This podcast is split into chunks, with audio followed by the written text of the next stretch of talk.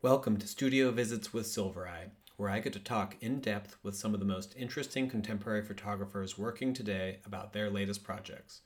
I'm David Oresick, the Executive Director of Silver Eye Center for Photography. You can visit us online at silvereye.org to learn more about all of our programs, and you can find a helpful glossary for all of these conversations. In this episode, I spoke with Louis Palu, a Washington, D.C. based documentary photographer and filmmaker whose work often focuses on social justice and political issues, such as war, human rights, and poverty. Louis has received many awards and honors over the years, including a John Simon Guggenheim Foundation Fellowship, a Harry Ransom Center Research Fellowship in the Humanities at the University of Texas at Austin, and a Milton Rogovin Fellowship at the University of Arizona. You can see selections from his project Arctic Passage in our gallery starting on September 15th as part of our new show, Honorably Mentioned. This conversation with Louis was an interesting change of pace because he's the first photojournalist we've had on the show. In this conversation, we cover a ton of ground, including the enduring influence of his working class parents on his work, what makes a compelling conflict photograph,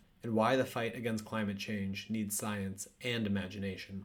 Enjoy the studio visit with Louis Palu. Louis Palu, welcome to Studio Visits with Silver Eye. Thanks for having me. It's very exciting. If you could start by kind of describing a little bit about what your photography practice was like uh, before the Arctic Passage began, mm-hmm. and and how that how you kind of segued into the Arctic Passage project. Everything that I've done is is built on this foundation of my experience with my parents, who are immigrants from Europe, who were children in the Second World War. So um, justice, human rights, violence, trauma, oral history was a very big thing. Something that was and has even more so now become abundantly clear to me is that I grew up with two parents who had a grade four and six education in Italian and came to Canada, just like immigrants would have come to America, and had to learn a new language. And I remember seeing their notebooks. And I felt like they were like my elementary school notebooks but they had to function in this adult world and it you know this idea of of equality and being able to visualize the stories they told me. And i think that you know it really centered around the second world war. Anyone from that generation it's hard for us to ever imagine you know having say soldiers come into your house if you know if you're in italy and having a gun pointed at you having your parents arrested you know in front of you. I mean it, these are these are things that are life defining and i heard all these stories and as soon as i became old enough to understand how to go to a library and pull out books i immediately went to the war section the world war ii history history. Hmm. and those pictures of the second world war is how i started visualizing their experiences and that's really i think the entry point to photography for me. And so you know i was really fortunate. I went to a uh, high school in toronto that had a very uh, incredible art program. Uh, half your courses were art. You had to apply to get in, and the school was, you know, when I think back, the school had to have been at least 50% immigrants from everywhere, all over the world, and a very and a lot of those, you know, unlike America, in many ways of, at that time, this is in the 80s, a lot of the immigrants were West Indian. So a lot of anyone of color was uh, from Jamaica, and they were migrant workers like my father was. So it was kind of this community of people who were under uh, uh, sort of this white Anglo-Saxon order, you could say. Mm-hmm. And uh, I took a photography class there, and I immediately thought, wow, I can go and hear other people's stories that remind me of my parents, and it felt very personal. Now, I will say it's very easy to tell this narrative now because I have this 50 years of life and all these decades of sort of this faculty of photography that I've practiced and studied. But back then, I think it was just intuitive. I was an emotional pull. Mm. And so, um, you know, this eventually rotated and this starts the connection to the Arctic is to understanding Canada and hmm. understanding mm. what being Canadian was. And I really felt like, you know, it's funny, there was a revolution here and the royal, the monarchy was thrown out of power in America, but in Canada, the queen is on everything. So I really never connected to that, but I connected to workers. My parents were workers. My mom worked in a factory as a seamstress. My dad was a stonemason. And my first project was in the mines. And so my father began working up there in a stone quarry, and it was near a lot of mining areas. And I immediately was attracted to this this, this place that had the unknown, and where mm. you know I I would go there and and see people experiencing fundamentally what my parents experienced. You know. What when did you these miners photos that you shared with me? Yep. What uh, when did you make those? So that project started in 1991, which is the year I graduated from art college, and it's the it started sort of in the fall after I had also worked as an intern in New York City to Mary Ellen Mark, the photographer Mary Ellen Mark. Oh wow! Yeah, and it was it was a, a really incredible experience for me because, you know, here's a kid from Toronto in a place where you know there's hardly any well-known photographers to the world headquarters of most of the well-known famous photographers at the time. And she was an incredible teacher. And i think what i i really felt like two things i got working for her was one always be a student not just of photography but of of what's going on in the world.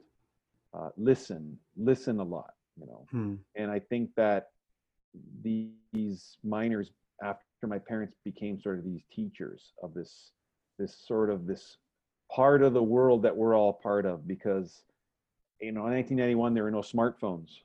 You know when we thought of metals metals were like i guess the things we don't think about it were like you know electricity copper. Mm. you know these mines are all hard rock mines. There's no coal. Everybody thinks of coal right away in canada it's all hard rock gold copper nickel. And canada's sort of in this top three countries that produce these what are known as essential kind of minerals.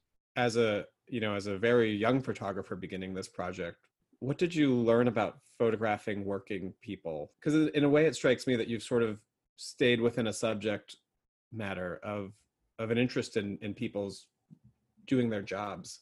You, you know i think at first obviously i was interested in the, the narrative of seeing people who kind of were like my mom and my dad. Mm-hmm. you know not a lot of people had passed the grade 12 education. I mean some had less you know and they were going to do these jobs that nobody really wanted to do. They were in places that were pretty unknown and anonymous. The got the people i looked up to were those workers you know. No one really went to bars at least in my parents circle. They had house parties hmm. you know. So there'd be all these there'd be all these men and women at the table playing cards usually and all of them smoked so heavily. Welders painters carpenters and the, the men were built like tanks. And i thought i admired that but they were built like that because they had this job that defined that made them become physically like that. And a lot of the women that i knew this is very much still the identity of that area even if the plants aren't operating the skeletons and and uh, of the of the facilities and or the legacies are still very much in your city and i think that uh, when i got there these people I had admired it quickly because I, I didn't follow my dad to work as much as much as I did some work with my dad. All these stories that I had of my mom in factories, she had long retired from those jobs. But now I was like, wait a second. Here I admired, and now I was upset and or angry because it's like, hey, so and so got can he got silicosis from working underground. So and so has lung cancer from the diesel fumes in the factory. Um, I wanted to transition and talk about uh, another major phase in your work, and that is your um, foreign war reporting, uh, specifically your work in Afghanistan. And I know in our earlier conversations you talked a lot about the importance of editing to your work and and how um, editing is, is as important and as uh, kind of difficult as um, the photographing itself. What have you learned about picking photos that tell the story instead of telling the story which i think is important i think my approach has more been at least for me about asking a question and stirring a dialogue i think really i think there's work that just is like you know there's photographers who just take that single photo and i don't believe in always the single photo classic icon i'm i'm not into that obviously i do projects with 100 pictures and more sometimes but I think that you know when you get to my work from Afghanistan, the the the soldier eating grapes, yeah, the soldier eating grapes. I think this is one of those photos, and I think it was just very intuitive, and it comes a little bit out of sort of the subconscious I have of my art history. you know, pe- people have likened this to say a Caravaggio painting. Um, but I, I, I, you know, it's this bounty, bounty of nature, the grapes, and the bounty of, of sort of industrial humankind, the bullets, you know. And Mhm. here's this soldier in a country that has known nothing about war. And so, what are we giving them? And what does the land, what does nature give you? And what do we make to give back or to ourselves, you know? And I just felt like this is probably one of my favorite, I don't like calling it a war photograph, but for those of you who do use those terms, kind of one of my favorite war photographs because uh, after covering so many wars over the years, I really felt like pictures of people shooting guns don't don't say much. And uh, I, I think in the photos I gave, I only gave three from Afghanistan. I don't think there's anyone firing a weapon actually, and and you can talk about war and and I, I think it's important to show pictures sometimes of of the the effects of violence or the like dead bodies, that you know, Mm. in a very thoughtful way, in a very calculated way. How am I a part of this? You know, what what can I change? Like, who is this soldier and why is he eating grapes? And then people want to go online, they'll find out that Kandahar is famous for grape growing and it's one of the most famous places for raisins, you know. And it talks about history and it, it talks about industry in the West and the East and you know, and sort of how we're connected from all the way over here to this guy all the way over there. Like, where were those bullets made? You know, who designed them?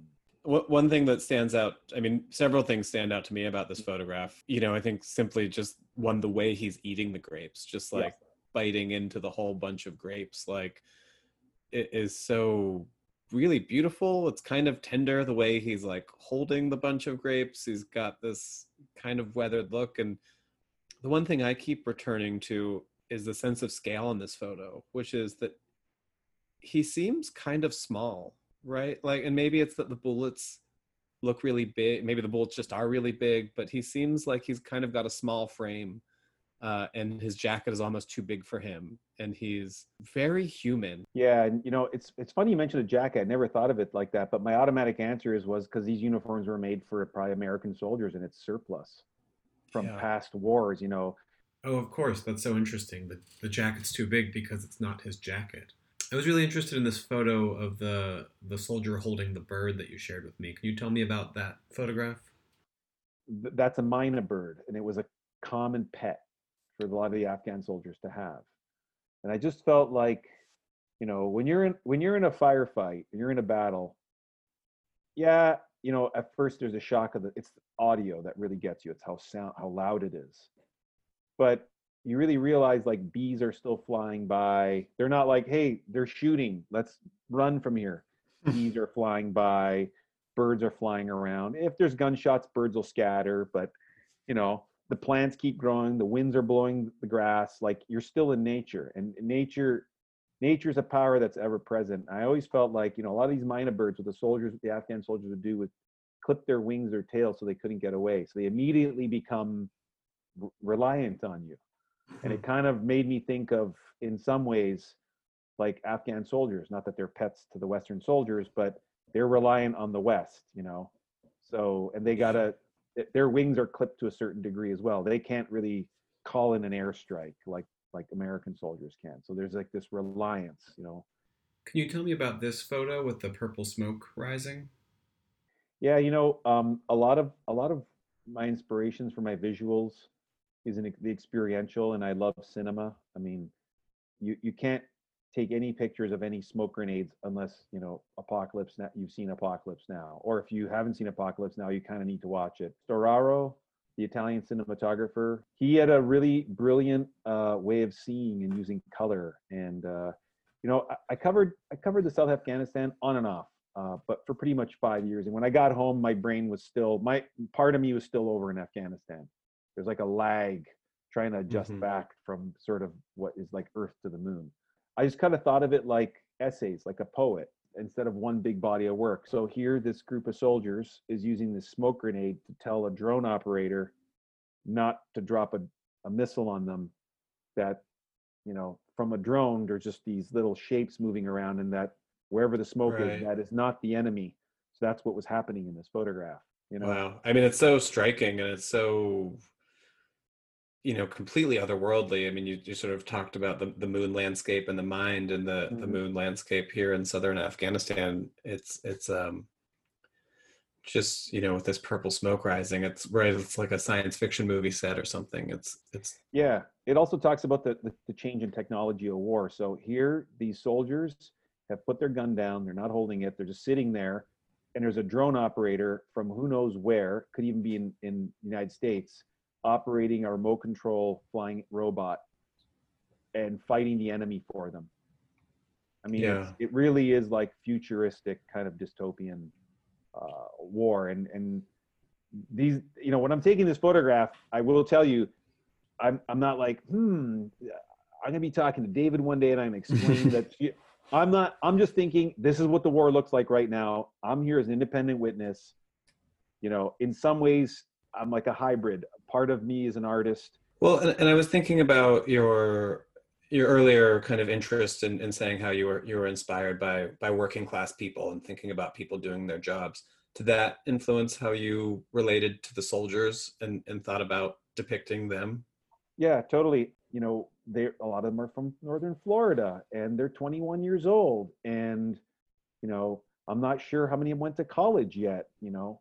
And the eight they were all 20 21 years 19 years old. Some had been to iraq some had done five tours. And i just thought you know afghanistan is not vietnam but some of the structures that that allow the recruiting of that working class is you know how the the advertising is targeted. And um and in no way am i you know people who want to serve it's volunteer now not like vietnam where it was mandatory for a lot of people.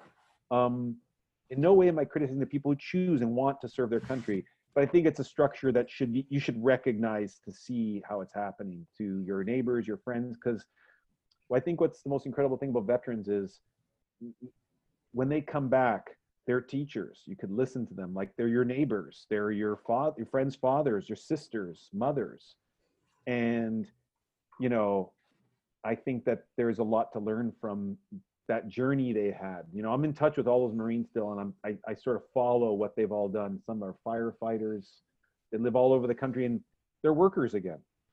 Yeah, again, I, I love how your work is so humanizing to the to your subjects. Um, I wanted to switch gears a little bit and talk about your most recent work. Not not too long ago, you began the Arctic Passage project, which uh, which as I, I, you know I said in the opening is kind of kind of a different kind of story um, to tell, but I'm but I'm sure it has a lot of connections. How did that get started?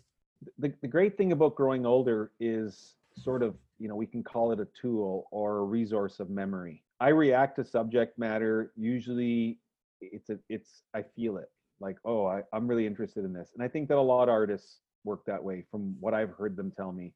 What ended up happening is after covering all that war, I I just couldn't really see myself putting myself in those places anymore.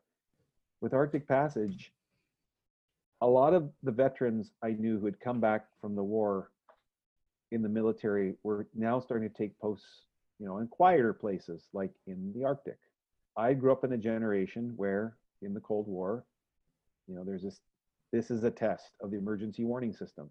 Mm-hmm. And that might have been for some people where there were storms, but for where I was growing up and for a lot of people I know, it was for possible nuclear war. I, I kind of connected those two things, this sort of past history of my own myself. And I always had wanted to do something to do with the Cold War. You know, art became, as I grew older, art became something that uh, helped me figure things out, helped me look at things and be like, oh, okay, that's how I felt about that, or that's what I didn't understand, or that is very unresolved. That needs resolving. And uh, the Cold War was definitely something, but you know, how do I go photograph the Cold War when it's over? And there's a little known to a lot of people radar line that runs from Alaska through Canada to Greenland. And it was was called the distant early warning line, now called the North Warning System. And that has been in operation since about the late 50s through to now. Mm. Um, technology changing and uh, with climate change, there is there's more activity or thinking about activity up in the Arctic. I just thought, what is this lost front line looked like you know i really i've always been fascinated by russian filmmaking like tarkovsky uh, films like stalker uh, solaris these places where kind of like Vietnam, where we go there and we're trying to change the place to suit us, and it ends up changing us. I, I wanted, what does it look like? What's going on up there? And what I really found out is that the Arctic is about mostly about preparing for the unknowns, or it is about the unknown. In Canada, or at least in a lot of people who study the Arctic, what comes up is the Franklin expedition. Right. You know, the British expedition in the 1800s, to make it a short story, they took two ships and they were looking for they were looking for a shortcut through the Arctic. There had to be a Northwest Passage, a shortcut to the India. You know, go over North America, boom, you're right down in, in Asia. They sailed these two ships up there, uh, and they vanished. 30, I think over 30 expeditions went looking for them. And what really essentially happened is, is they went up there with two technologies. Uh, one technology was tinned food, like military rations, so they could go up there and stay a long time. Except that the, they found the, the rations later on they were soldered with lead, which hmm. caused mm. illness. Amongst the fact that the ships were not made to go through the Arctic Passage, they were crushed, they sunk, everybody died. There was cannibalism. And uh, the other thing that went up there as a technology was photography, and the camera was never found. Hmm. I imagine these like daguerreotypes, frozen. Here I am using, you know, the, the whole idea of imagination and inventing this idea that maybe there are these frozen. I knew they aren't there, but, and I thought, what would those pictures look like? What what what could we use how could i use this idea of imagining things and using ice and melting ice and photographs that are objects that aren't real but that are windows of imagination or tools of imagination I, when i started going up the arctic and and and following this narrative of the military being up there is there are all these big radar stations and it looks like like again, it's invented narratives like Planet Hoth and you know Empire hmm. Strikes Back, like life imitates art, or vice versa. Or you know, we go up to the Arctic. There are communities spread out, but the vast majority of the Arctic is uninhabited. You know, right. Uh, in Canada, the vast majority of its Arctic is is indigenous land. It's mostly in Nunavut. Um, you know, are there photographs of these places? Uh, just documents of what they look like for history and yeah so if i if i can stop you for for a little bit it's it sounds like this idea of exploration and imagination and yeah. personal history and all these kind of um, histories and tales and and myths and and and realities kind of mm-hmm. drew you drew you back to the arctic to to try to figure out what the story was and and my question was, who who did you actually meet when you went when you went there? A lot of times, I met a lot of soldiers, and it was always who I was traveling with because you know, uh, say I went to a community like say Gjoa Haven, it's mostly an Inuit hamlet. There, there are uh, Inuit soldiers, part of a, a, volunteer unit the Canadian military has called Rangers, Canadian Rangers. So I would spend time with them. And the way I thought of them is, I'm here as a student. Um, these hmm. are my these are going to be my teachers. You know, I'm here to listen, and they welcomed me in a lot. Some a lot of times I got invitations to go to places, and I like like the workers. I lived with them. I spent days. Some some days I, I spent days without taking photographs, and it was about building, in a loose sense, kind of a collaboration. You know, mm-hmm. where I made sure I understood the way they their relationship was to the land, and I think that that's when I really understood that that the real power is nature. I mean, we, we tend to think we have this humans like this so and so has achieved power or they have taken power. But really, there is no political position that could beat a tidal wave or bolt of lightning or, you know, or rising global temperatures, you know, and this idea that we're destroying the planet. Well, what I kind of came to is that we're not destroying the planet. We're destroying the environment we need to survive. The planet will destroy us, actually. You know, th- this photo, this is in a, a, place called Clyde River. It's on the eastern shore of Baffin Island up in the Arctic. And this is training for search and rescue. And the incredible thing about training photographs in the Arctic is you train on a military base anywhere else. Usually nothing, you know, the odd accident, nothing's going to happen to you. When you train at minus 50, you're mm. in it. You know, maybe yeah. the event you're preparing for isn't happening, but when it's minus 50 and you lay in the water like this, you know, you could, yeah. you could, you could get hurt. The, I don't want to think about fighting against nature. It's the enemy. But what I would say is, where on earth is there a place where the air could kill you? People laugh. It's always the absurdity. I like the absurdity sort of theme around war because it is absurd. Is this absurdity of that it's not that cold because it's only minus 30 or minus 34 that day? Sometimes you take photos like it takes a while to find them. Like this picture, there's this, it's an ice melting device for making water to to take to shave and to clean yourself. You know. oh yeah. A- and it just looks like here nature is making it look like this post-industrial decades ago scene of little smokestacks producing some product we need to live our lives or, or, or exist this trip there were two trips I, I went on a lot of trips where it was super cold but these two trips were so cold that in many ways it was almost impossible to operate we we couldn't go out of town it was too cold the snowmobiles wouldn't start um, and one of the things they unloaded at the back of that plane were wooden hand constructed sleds of Inuit design. Because up there, if you're going to go anywhere, that's what you need. And they're held together with rope and it's just wood. No nails, no screws, no glue, no no smartphones, you know. and a lot of these a lot of these soldiers I went around with um that were volunteer soldiers that were Inuit knew how to travel by where the sun was or the the lines on the snow from the wind it, it, it was an incredible experience to see that you know having a connection to nature is not only just a beautiful thing and a thing to protect our planet but actually for some people it's just daily life and function you know when you exhibit this work at South by Southwest, you um, you decided to to kind of you know what I think of as a very sculptural uh, kind of performative approach of, of freezing the photographs themselves inside Mhm. of blocks of ice. Yeah, the idea kind of started around five, more than five years ago, in 2015. So I'd read that Franklin book, and I immediately thought this art school side of my practice, my training came out, and I thought, whoa.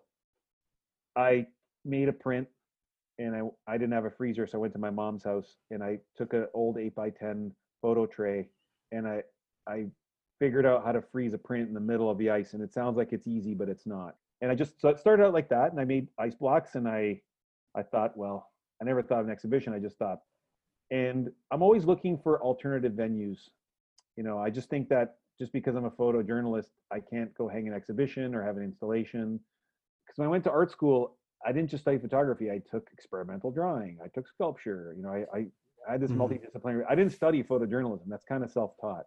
But also, I thought it was interesting because South by Southwest is this place about big ideas, and I always talk about big ideas, and that photography is a tool of imagination. And so we made these test blocks, and and this guy at the ice company, he was just like, "Wow, I you know usually I'm making something for a wedding or a party. Now I'm making this piece where people." And it was incredible was we had a great audience.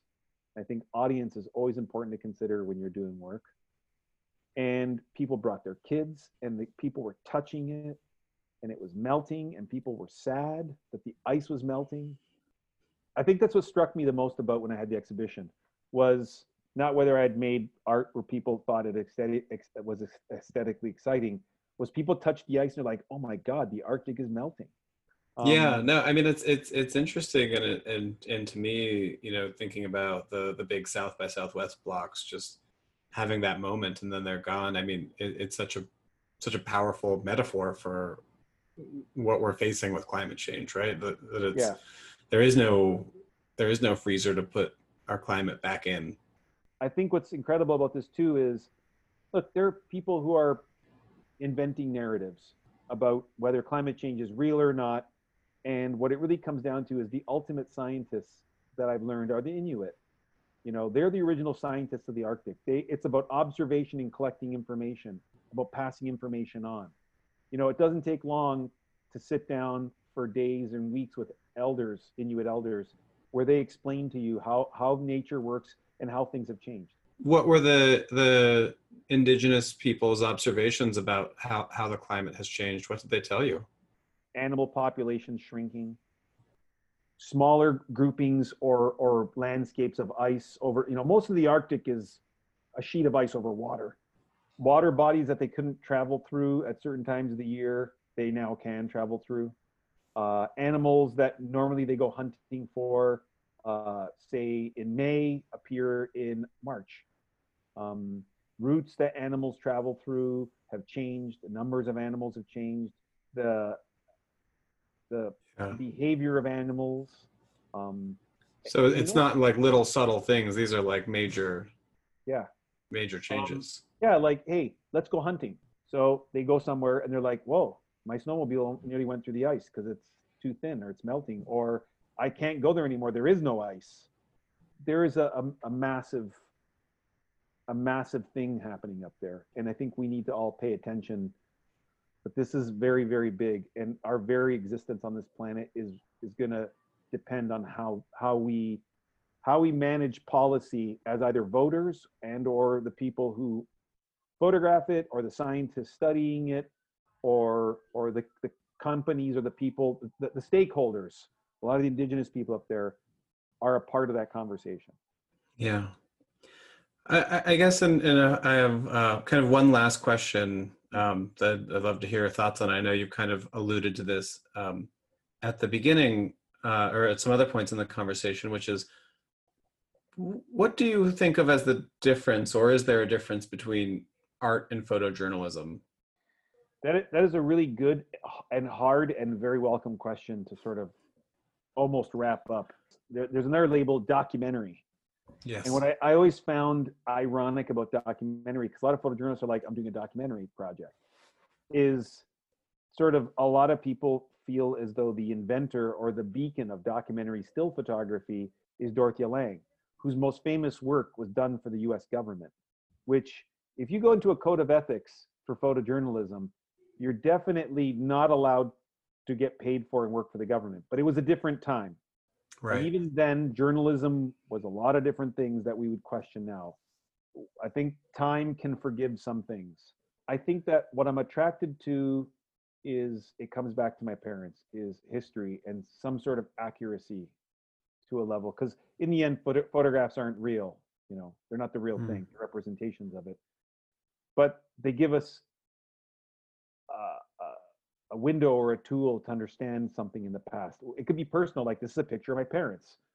And I could say, yeah, that's my dad and that's my mom. My ID card, that's me on my passport. You know, there is a function to the documentation, the documentary sort of quality or function of photography. And I think that I like to hang on to that. It, it, it goes to my heart of me trying to understand who I am, and it all sort of the seed of it is my parents' history in the Second World War and and how that shaped me emotionally and as a person and how I feel about the world and how I feel about justice and democracy and, and human rights.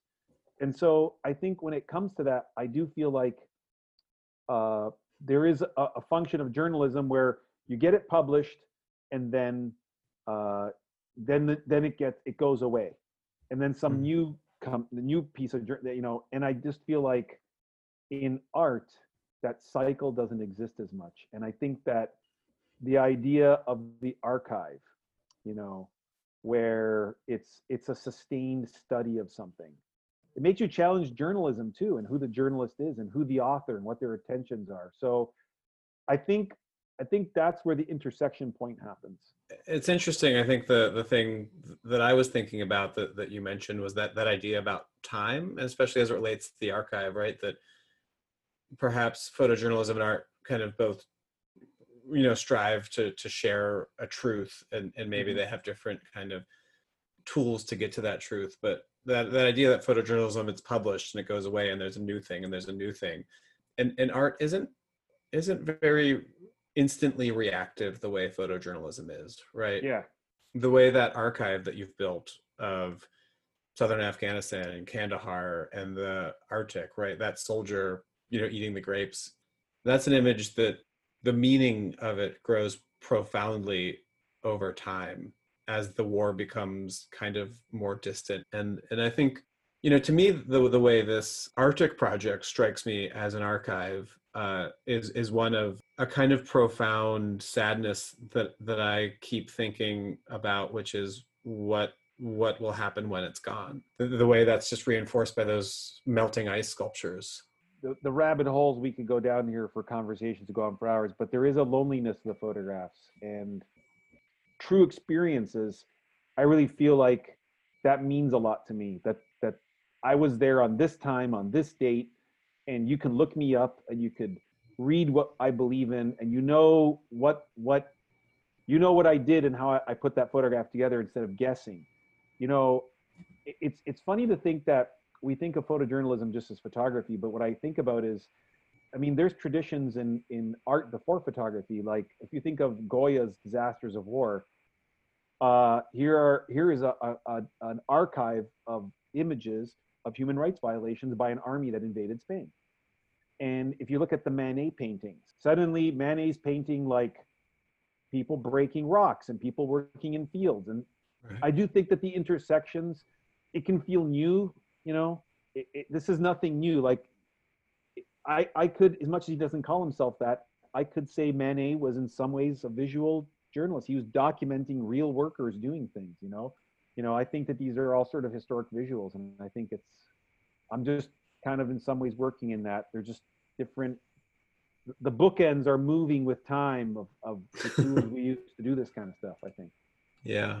Louis Palu, thank you so much for sharing this work with us Thanks for having me in your community.